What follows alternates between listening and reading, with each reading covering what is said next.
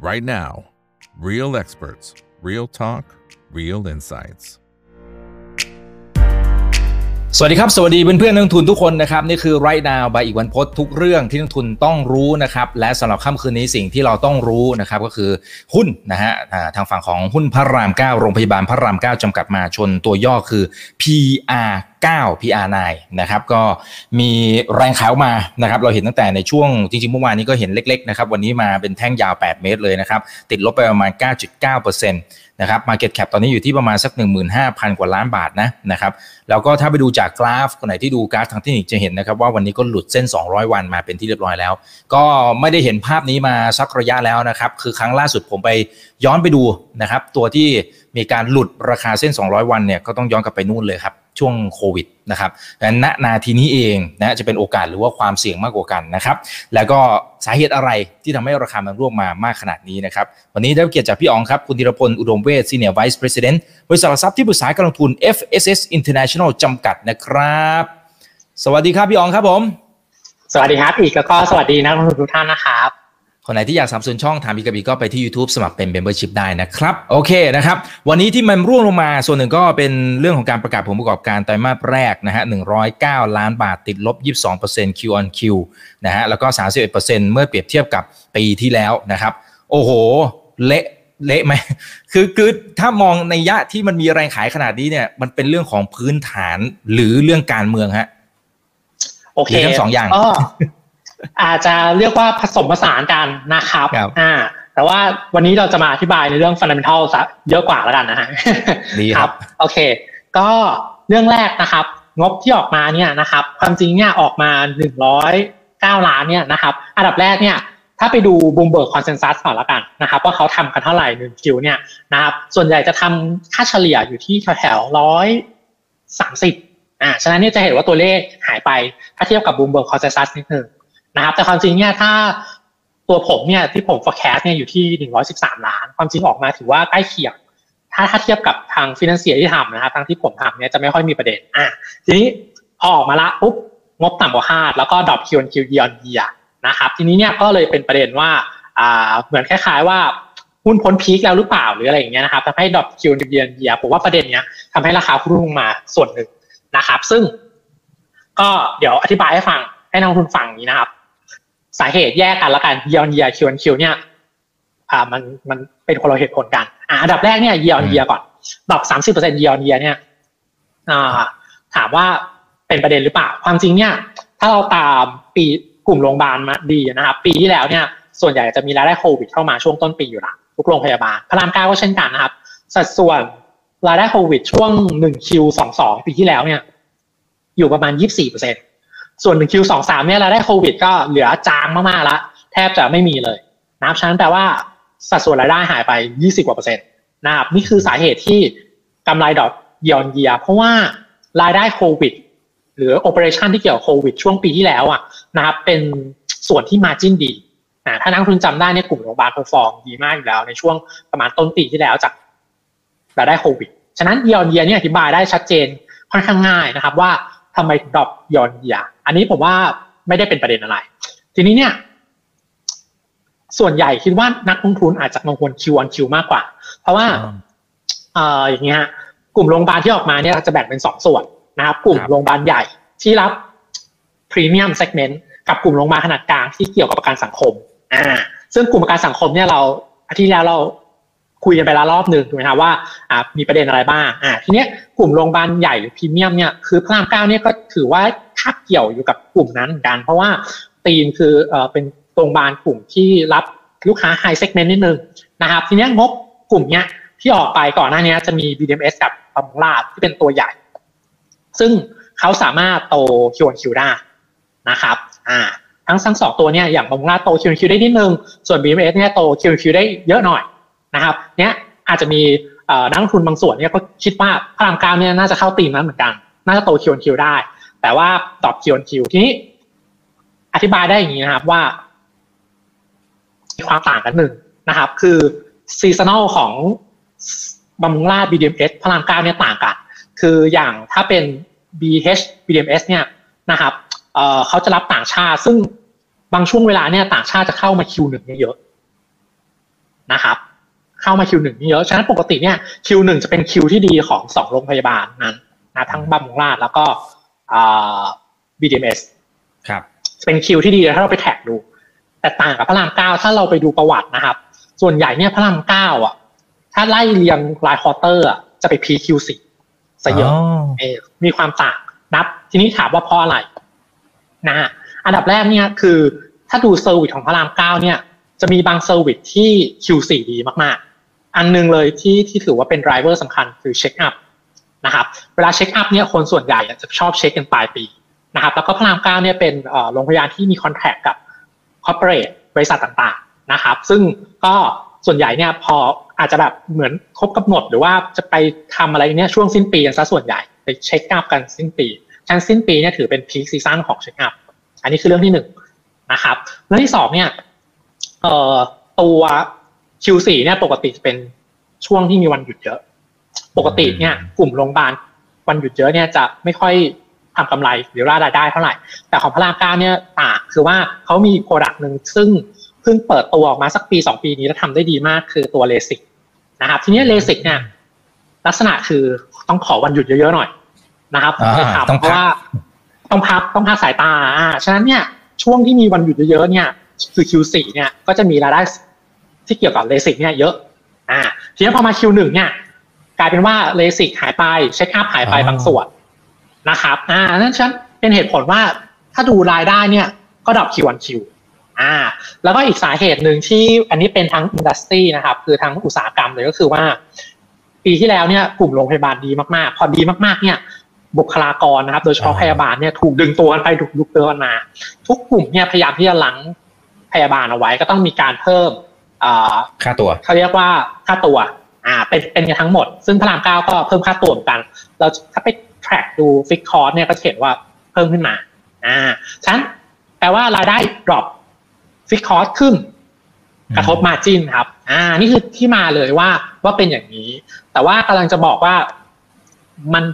ถือว่าเป็นเรื่องปกติของพระรามเก้าถ้าไปดูอะนะครับเอ่อคิวหนึ่งเนี่ยจะเป็นช่วงที่เหมือนแบบบอททอมนิดนึงแบบอ่า กำไรไม่ค่อยโตนะครับถ้าถ้าถ้าถ้าเรียงไปอะนะครับ จะไปโตช่วงครึ่งปีหลังซะเยอะ อ่า ประมาณนี้นะครับ เบื้องต้นก่อนอ่าครับเอออย่างตัวทำเลสิกเนี่ยจริงๆเขาเขาเน้นไปที่คนไทยใช่ไหมฮะหรือหรือต่างชาติด้วยเอ่อตอนนี้เนี่ยจะเน้นคนไทยก่อนนะครับ ของเลสิกนี่ยังไม่ค่อยที่จะเน้นต่างชาติเท่าไหร่ แต่ว่าก็มีมีโอกาสที่จะไปจับกลุ่มต่างชาติได้นะครับ ซึ่งความจริงเลสิกเนี่ยถือว่า เป็น product ที่เปิดตัวมาไม่น่าเกิน 2 ปี แต่ว่าเข้าใจว่าถือว่าตอนนี้เนี่ยทางพระรามเก้าเนี่ยเขาบอกว่า ถือว่าเป็นแบบตัวเลือกเบอร์ต้นๆเลย ถ้าสมมติจะทำเลสิกนะครับ น่าจะติด top three เลยด้วยซ้ำนะครับสำหรับ product นี้นะฮะอ่าครับ จริงๆ ผมก็มีโอกาสไปใช้บริการหรือว่าไปไปรักษานะฮะที่โรงพยาบาลพยายามเก้าแต่ว่าก็ก็ไม่ได้บ่อยนะครับอ่าไปบ้างไปบ้างนะ แต่พอไปแต่ละครั้งจริงๆ ก็ เจนว่าที่จอดรถก็ก็เยอะแล้วก็คนไข้ก็ถือว่าเยอะประมาณหนึ่งจริง ๆ เยอะกว่าเมื่อก่อนซะด้วยซ้ำนะครับนี่ขนาดเขามีการขยายตึกด้วยนะพี่อ๋องนะครับ แต่ทีนี้ทีนี้ไม่มั่นใจว่าในท้ายที่สุดแล้วเนี่ยนะครับถ้าเทียบในในเชิง capacity มันมันสามารถเทียบได้ไหมว่า ตอนนี้มันมันสักแค่ไหนยังไง มันมีโอกาสที่เช่น อาจจะขยายตึกไหมหรือหรือขยายสาขาหรือเปล่าอันนี้เราก็ไม่รู้มัน strategy ของเขามันเป็นยังไงครับนะครับ ก็พระรามเก้าเนี่ยเพิ่งจะเอ่อเขาเรียกว่าเปิดตึก B นะครับก่อนหน้าเนี้ยเขาเปิดตึก A มาแล้วก็เข้าตลาดหลักทรัพย์มา แล้วก็ระดมทุนมาเพื่อสร้างตึก B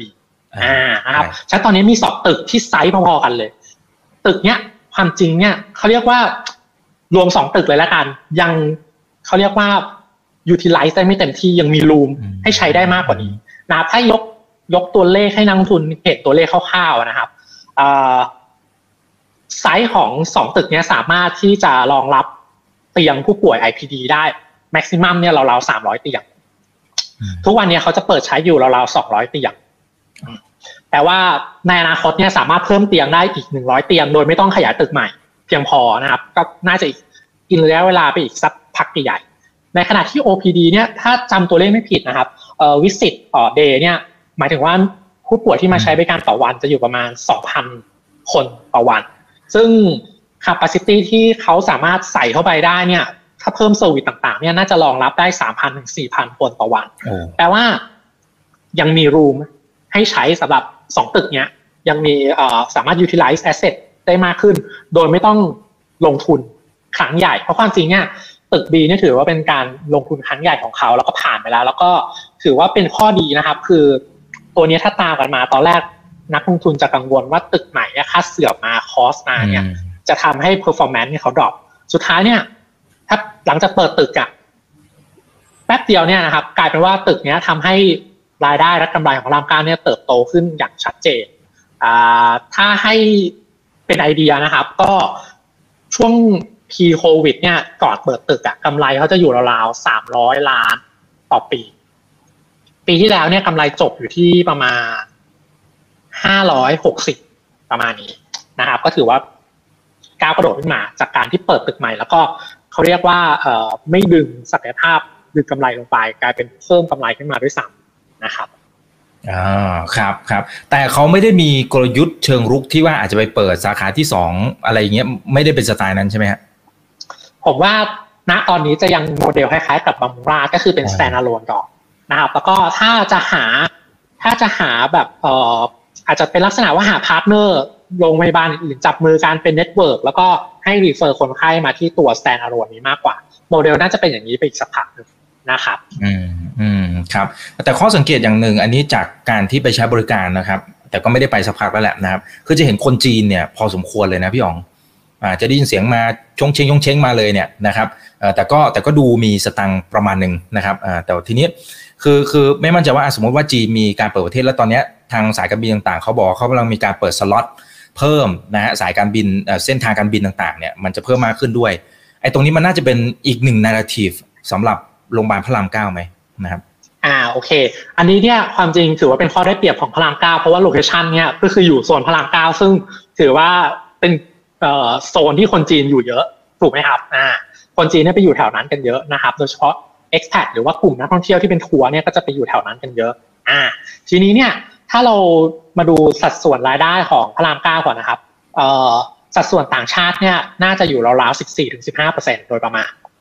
แล้วก็ที่เหลือเนี่ยเป็นคนไทย ใน14-15%นั้นน่ะนะครับสักเกือบครึ่งหนึ่งอะโดยปีปกติอาจจะเป็นคนจีนครึ่งหนึ่งในนั้นอ่าฉันถือว่าคนจีนเนี่ยก็เป็นคีย์ไดเวอร์สำคัญเลยนะครับ ทีนี้เนี่ยก็ตีมนี้ความจริงเป็นตีมที่นักลงทุนเนี่ยเอ่อคาดหวังอยู่แล้ว นะครับว่าจีนเปิดประเทศฉะนั้นพระรามเก้านี่ขึ้นมา จากตรงนี้เนี่ยส่วนหนึ่งด้วยนะครับว่าคาดหวังว่าคนจีนจะเข้ามาเพียงแต่ว่าความจริงเนี่ยหนึ่ง Q result ที่ออกมาเนี่ยต้องต้องต้องยอมรับว่าความจริงคนจีนเนี่ยเขาเพิ่งเข้ามาจริงๆเนี่ยเดือนมีนา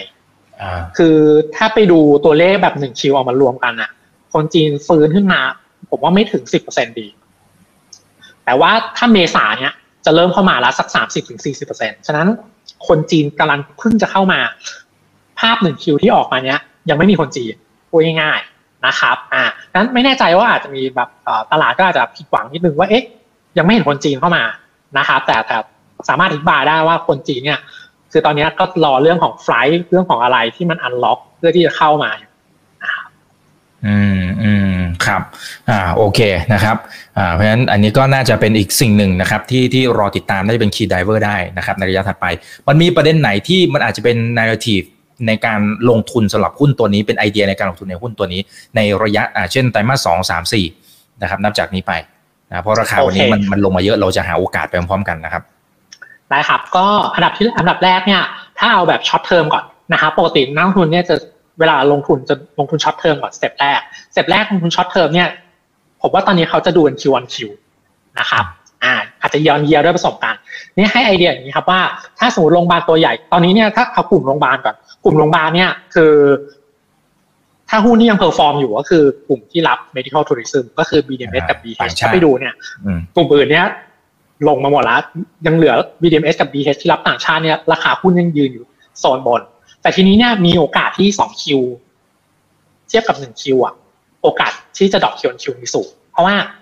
ปกติเนี่ยอย่างที่เรียนโดยปกติโรงพยาบาลเนี่ยพอมีวันหยุดยาวสงกรานต์เนี่ยรายได้ไม่เข้าละหนึ่ง แล้วก็พอดีว่าช่วงสอง Q จะมีเทศกาลรอมฎอนนะครับ ซึ่งทาง Middle East เนี่ยเดินทางไม่ได้นะครับอาจไปชนเดือนประมาณเมษาพอดี ฉะนั้นเนี่ยมีโอกาสที่ BMS กับ BH เนี่ยกำไรระดับ Q1Q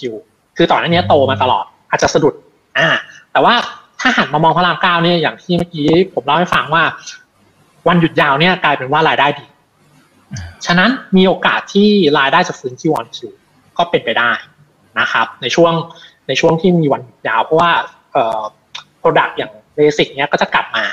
นะครับ ส่วนหนึ่งอ่านะครับฉันเชื่อว่า Q1Q เนี่ยเราลุ้นหุ้นเขาเรียกว่าเหมือน bottom Q1 แล้วก็ฟื้นตัว Q2 นะครับอันนี้คือ short term step ที่หนึ่งก่อน step ต่อไปนะครับ ก็คือมอง middle middle term แล้วกันก็คือช่วงครึ่งปีหลังนะครับครึ่งปีหลังเนี่ยปกติเป็นช่วงที่พระรามเก้า growth อยู่แล้วนะครับ ถ้าไปดูเนี่ย Q3 Q4 เป็นช่วงที่ เรียกว่าโกยนะครับ อ่า เป็น high season Q3 4 Q ก็เป็นแบบ peak season ของเขา ฉะนั้นเนี่ยปีนี้ก็น่าจะเป็นธีมอย่างนั้นนะครับ โดยปกติเนี่ยก็กลุ่มโรงพยาบาลเขาก็จะโตกันด้วยสองส่วนนะครับ ก็คือ volume โตอยู่แล้วนะครับ ก็ไปหากลุ่มลูกค้าใหม่เข้ามานะครับ แล้วก็อีกส่วนหนึ่งก็คืออ่าเขาเรียกว่า revenue intensity นะครับ ก็คือความซับซ้อนของโรค อันนี้พวกนี้เนี่ยก็ product ที่เขาเสนอ มันก็จะมีความซับซ้อนมากขึ้น นะครับ ซึ่งก็จะตามมาด้วย margin ที่ดีขึ้นนะคะอันนี้เนี่ยก็จะเป็นธีมโดยปกติอยู่แล้ว แล้วก็อีกส่วนหนึ่งผมว่า ในปีนี้น่าจะเริ่มมีการจัดกลุ่ม medical tourism มากขึ้นนะครับสำหรับพระรามเก้าคือก่อนหน้านี้เขาเรียกว่ามีเหมือนกันแต่ว่าไม่ได้เน้นมากนะครับ อาจจะมี CLMV บ้าง แต่ไม่มี Middle East นะครับ ซึ่งได้ยินแว่วๆมาว่าปีนี้อาจจะเริ่มไปจับกลุ่ม Middle East ก็เป็นได้ นะครับอ่าซึ่งศักยภาพของโรงพยาบาลเนี่ยอยู่ในเลเวลที่สามารถรองรับผู้ป่วย Middle East ได้อยู่แล้วนะครับเพราะว่าพระรามเก้าเนี้ยก็ถือว่าเป็นโรงพยาบาลระดับ top 10 นะครับ ถ้ามีการจัดอันดับนะครับอ่าก็ถือว่าสามารถมี Product ที่ใกล้เคียงกับกลุ่ม top tier อยู่แล้วนะครับอะผมว่า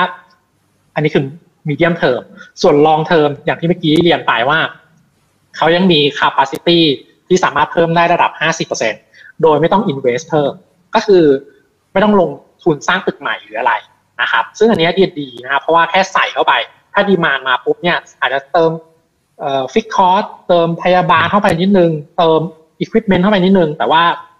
รายได้มาเลย อย่างนี้เนี่ยก็จะเป็นโกรธที่ดีในลองเทอมนะผมว่าประมาณสามปีหลังนี้นะครับอืมอืมครับอ่าอ่าแล้วอย่างอย่างตัวฝั่งของต้นทุนทางฝั่งของพี่พยาบาลที่มีการดึงตัว หรือแม้กระทั่งคุณหมอผมก็ได้ยินว่าหลาย ๆ โรงพยาบาลนี่ก็ก็เริ่มมีการดึงพอสมควรอยู่เหมือนกันนะครับไอแนวทางในการแก้ไขปัญหาของแต่ละโรงพยาบาลเนี่ยมันจะมันจะทํำยังไง เพราะสุดท้ายมันมันก็จะดึงไปดึงมาอย่างนี้แหละฮะหรือหรือยังไงคือเขาต้องผลิตบุคลากรให้มันมากออกมาเพียงพอกับความต้องการ มันมีโอกาสเกิดภาพนั้นได้หรือเปล่า หรือหรือกลยุทธ์มันจะต้องแก้ไขยังไง นอกเหนือจากการที่แบบไปเพิ่มเงินเดือนให้ขึ้นเรื่อย ๆ นะครับ โอเคครับ ผมว่า long term เนี่ย สุดท้ายเนี่ยเดี๋ยวพยาบาลก็มีการสร้างต่อปีเนี่ยถ้าผมผมอาจจะจำตัวเลขไม่ได้แต่ว่าโดย concept อะเพียงพอนะครับฉะนั้นเนี่ยภาพใหญ่ๆเนี่ยคิดว่าสุดท้ายเนี่ยจะสามารถสร้างพยาบาลได้พอเพียงเพียงพอนะครับอันนี้คือภาพใหญ่ก่อนทีนี้ภาพเล็กเนี่ยภาพสั้นๆ เนี่ยการขึ้นฟิกคอร์สเนี่ยเกิดขึ้นในทั้งอุตสาหกรรมละ ซึ่งจะผมว่าจะนิ่งไปอีกสักพักหนึ่งนะครับ จะไม่มีการแบบดึงตัวอีกช็อตหนึ่งละ ตอนนี้อาจจะนิ่งนิ่งได้ระดับหนึ่งนะครับ ทีนี้เนี่ย สั้นๆเนี่ยมันจะ pressure margin เพราะว่าฟิกคอร์สขึ้น แต่ว่าเดี๋ยวถ้าผ่านไปสักพักอะนะครับ โดยโดย concept แล้วอะกลุ่มโรงพยาบาลจะโตรายได้เนี่ยระดับ double digit ต่อปีนะครับนี่เป็นออร์แกนิกเลย ทีนี้เวลาที่สมมติว่า top line โตสิบฟิกคอร์สอาจจะขึ้นมาเลเซสามถึงห้าเปอร์เซ็นมันจะมี gap ที่เกิดขึ้นที่จะทำให้ margin เนี่ยดีขึ้น อันนี้เป็นภาพที่เกิดขึ้นมาตลอดนะครับ ฉะนั้นเนี่ยสั้นๆเนี่ย margin pressure แต่ว่า long term เนี่ยเดี๋ยว margin ก็จะดีขึ้นตามลำดับนะครับ น่าจะเป็นประมาณอ่าโอเคนะครับเดี๋ยวผมสลับมาดูคำถามจากคุณชมทางบ้านหน่อยนะอ่าสวัสดีแปดร้อยท่านนะครับยังไงกดไลค์กดแชร์กันด้วยนะครับเพื่อนๆนะโอเค คุณวันเดอร์สวัสดีครับนะคุณวิรพรสวัสดีค่ะ คุณแป้งนะฮะเอ่อบอกว่าอย่างนี้น่าจะลงทุนอ่า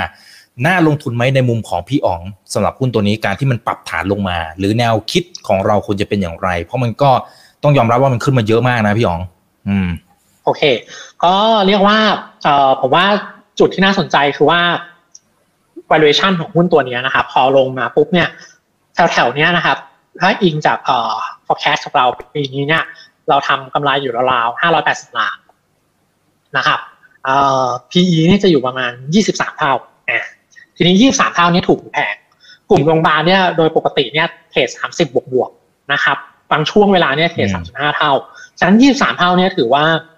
ผมว่า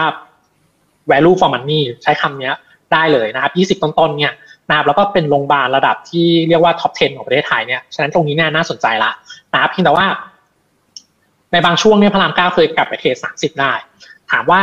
สั้นๆ เนี้ยจาก 23 เท่าจะกลับไป trade 30 เนี่ย อะ มันจะต้องมี catalyst นะครับ ซึ่ง catalyst เนี่ย อย่างที่เมื่อกี้เล่าไว้ว่าหนึ่งคือ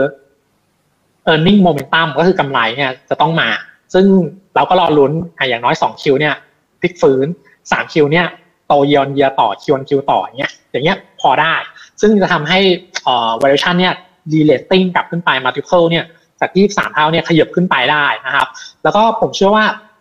ในระยะยาวนะครับ ถ้าถ้าโรงพยาบาลพระรามเก้าเนี่ยตอนนี้สัดส่วนต่างประเทศเนี่ยลูกค้าต่างประเทศเนี่ย15เปอร์เซ็นถ้าขยับขึ้นไปได้เป็น20 หรือว่าไปได้ถึง 30 30เนี่ยคือจะเท่ากับ BMS นะครับถ้าทำได้ในทิศทางเนี้ยนะครับ จะทำให้เอ่อเหมือนพรีเมียมมากขึ้น PE multiple นี่จะพรีเมียมมากขึ้น เพราะเพราะเหมือนสัดส่วนของต่างชาติเนี่ยคือคือด้วยความที่ต่างชาติเนี่ยจะทำมาจิ้นได้ค่อนข้างดีนะครับ อ่า ก็จะมีโอกาสที่จะรีเลทขึ้นไปประมาณ อืมอืมครับ อ่าโอเคนะครับอ่ามีท่านนี้นะครับ บอกว่าเดี๋ยว AI เข้ามานะครับ อันนี้น่าจะคอมเมนต์เฉยๆนะครับ ไม่ได้จะถามอะไร โอเค กลัวว่าจะดิสลอฟคุณหมอใช่ไหมนะครับ โอเค อ่า เดี๋ยวขอดูหน่อย อ่า ท่านนี้บอกว่าทำไมถึงไม่ซื้อกิจการบ้าง เออ เออวิธีคิดอืมพี่พี่อ๋องเคยมีโอกาสได้คุยกับผู้บริหารไหมฮะครับ ก็อย่างที่ผมมองนะครับว่าตอนนี้เนี่ยการซื้อกิจการก็เหมือนการขยายสาขาเป็นสาขาที่สองอ่าแต่ว่าด้วยโมเดลที่มาเนี่ยคือ stand alone ฉะนั้นจะคล้ายๆบำรุงราษฎร์เลยเราก็ไม่ได้เห็นบำรุงราษฎร์เนี่ยไปอืมนะครับต่างกับ BDMS ที่ขยาย network ฉะนั้นโมเดลเขาต่างกันก็คือเอ่อไม่ได้จะไปเป็นเน็ตเวิร์ก hospital นะครับแต่ว่าเป็น stand alone แล้วก็การที่เป็น stand alone เนี่ยข้อดีคือโฟกัสนะครับก็คือเน้นสร้าง product เน้น tertiary care เน้นการรักษาซับซ้อนขึ้นไปเรื่อยๆนะครับ แล้วก็ให้ให้ถ้าสมมติว่าจะจับกลุ่มลูกค้าที่พรีเมียมเนี่ยก็ให้เป็นลักษณะว่าเขามาที่ตรงนี้ถูกรีเฟอร์มา ลักษณะจะเป็นอย่างนี้ ซึ่งผมว่าน่าจะเป็นอย่างนี้ไปสักพักจนกว่า capacity เต็มอ่าถึงตรงนั้นน่ะ ค่อยมาดูกัน แต่ว่าอย่างที่เมื่อกี้เล่าไปช่วงแรกว่า ยังมีรูมให้ขยาย capacity อีกสักห้าสิบเปอร์เซ็นโดยประมาณ อืมอืมครับ อ่าโอเคเอาแล้วครับก็คุยพอสมควรแล้วนะครับอ่าเดี๋ยวให้พี่อ๋องฝากทิ้งท้ายหน่อยสำหรับคนไหนที่อาจจะมีของอยู่ควรจะตัดสินใจอย่างไรนะครับอ่าแล้วก็คนที่อยากจะลงทุนในหุ้นตัวนี้ฝากเลยครับ เชิญเลยครับ ก็ผมว่าเอ่อกลุ่มโรงพยาบาลนะครับ ด้วยความที่เป็นมิกาเทรนนะครับคือภาพใหญ่ๆเนี่ยยังไงก็น่าจะดีอยู่แล้วนะครับแล้วยิ่งโรงพยาบาลถ้าถ้าเราดูเนี่ยธีมตอนนี้ medical tourism เนี่ยมานะครับอ่านั้นผมว่า พระรามเก้าเนี่ยเป็นหนึ่งในหุ้นที่มีศักยภาพที่จะขยาย medical tourism ไปได้นะครับแล้วก็ในลักษณะที่เอ่อ tertiary care เนี่ยเขาแข็งแกร่งขึ้นเรื่อยๆ ดีขึ้นเรื่อยๆ มี product มากขึ้นเรื่อยๆ แล้วก็ ในระยะสั้นเนี่ยไม่มีการลงทุนระดับแบบ heavy capex cycle หรือลงทุนแรงๆ เพราะว่าเขาลงทุนไปละตึกใหม่ ฉะนั้นเนี่ยตอนเนี้ยถือว่าเป็นช่วงเก็บเกี่ยวที่จะทำให้เอ่อ margin เนี่ยดีขึ้นไปเรื่อยๆ นะครับ ไอเดียของหุ้นตัวนี้เนี่ยหรือกลุ่มโรงพยาบาลเนี่ยถ้า EBITDA margin ดีขึ้นเรื่อยๆเนี่ยก็ทำให้กำไรดีขึ้น ตัวนี้เนี่ย EBITDA margin อยู่ราวๆ22%บวกลบ ซึ่งถ้าเรามองไปที่กลุ่มโรงพยาบาลใหญ่นะครับ อย่าง BMS เนี่ยจะได้ประมาณ 24-25%แล้วก็บำรุงราษฎร์เนี่ย 30%บวกบวก35-36%ฉะนั้นนี่ยยังมีรูมที่จะ improve ตรงเนี้ยไปได้อีกสักสักระดับหนึ่ง ซึ่งการ improve เนี่ยก็จะตามมาด้วยกำไรที่ดีขึ้น ตามมาด้วย PE multiple ที่โดน relating ขึ้นไป ฉะนั้นเนี่ยถ้าหุ้นลงเนี่ยความจริงถ้า long term ถือได้เนี่ย น่าสนใจนะครับ อืมอืมครับอ่ามีคนนึงบอกว่าถ้าคาดหวังถือของเงินปันผลเนี่ยนะครับสำหรับหุ้นตัวนี้เป็นไอเดียในการลงทุนที่ดีไหมอ่าโอเคครับ คือความจริงเนี่ยกลุ่มโรงพยาบาลต้องบอกว่าตามผลไม่เยอะนะครับเปอร์เซ็นต์สองเปอร์เซ็นต์นะครับฉะนั้นตัวนี้เนี่ยก็คล้ายๆกันคิดว่า ถ้าระดับราคาหุ้นตรงนี้เนี่ย dividend yield อาจจะยืนอยู่แถวๆประมาณสองเปอร์เซ็นต์คร่าวๆนะครับแต่ว่าอันนี้มีโอกาสที่ในอนาคตเนี่ยด้วยความที่ถ้าไปดูเงินสดในกลุ่มของเขาเนี่ยค่อนข้างเยอะ เพราะว่าผ่านช่วงลงทุนมาแล้วแล้ว EBITDA ต่อปีเนี่ยเข้ามาเยอะ ฉะนั้นเนี่ยมีโอกาสที่ถ้าเงินสดเหลือเยอะมากๆเนี่ยอาจจะปันผลเพิ่มขึ้นนะครับลักษณะเป็นปันผล payout ratio เนี่ยสูงขึ้น ก็จะมีโอกาสที่ปันผลเร่งตัวจาก2%เนี่ยขึ้นไปเป็น 3 ถึง4ได้ในลองเทอมนะครับอืมครับอ่าขอแถมนิดนึงนะครับ คุณจาวิสนะครับ บอกว่าต้นทุนอ่าตัวค่าไฟของโรงพยาบาลเนี่ยมันสูงพอสมควรเลย มันมันได้รับผลกระทบมากน้อยแค่ไหนอ่าพี่อ๋องมีตัวเลขไหมครับ โอเค ก็กลุ่มโรงพยาบาลนะครับเอ่อปกติเนี่ย ค่าไฟเนี่ยก็ถือว่าเอ่อเป็นคอสอันหนึ่งนะครับคร่าวๆเนี่ยเอ่อ utility เนี่ยส่วนใหญ่จะ ไม่เกินห้าเปอร์เซ็นของ ex อืมทั้งหมด expense ทั้งหมดค่าใช้จ่ายทั้งหมด อ่าพี่แต่มันขึ้นมาเป็นฟิกคอร์สผมว่ายังไม่น่ากังวลมากนะครับ อ่า แล้วก็อย่างที่บอกไปก็คือว่า ตรงนี้เป็นฟิกคอร์สแต่ว่าโรงพยาบาลเนี่ยเวลารายได้มามันจะเกินฟิกคอร์สฉะนั้นเนี่ยคิดว่า pressure แต่ว่าไม่ได้เป็นประเด็นมากนะครับ อ่าครับโอเคเอาละครับ เดี๋ยวยังไงถ้ามีประเด็นอะไรที่เกี่ยวข้องนะครับ จริงๆ เดี๋ยวจะมีหุ้นหลายๆกลุ่มนะครับที่พี่อ๋องเองก็ cover อยู่นะครับแล้วเดี๋ยวครั้งหน้าก็จะเรียนเชิญเข้ามาพูดคุยกันใหม่นะครับ วันนี้ขอบคุณมากครับพี่อ๋องครับ ครับผมสวัสดีครับน้องทุกท่านแล้วก็ส่วนครับครั้งหน้าจะเป็นเรื่องไหนเดี๋ยวรอติดตามนะครับนี่คือไรนาบายอีกเบิร์นพศทุกเรื่องที่นักทุนต้องรู้ครับฝากกดไลค์กดแชร์กันด้วยครับ สวัสดีครับ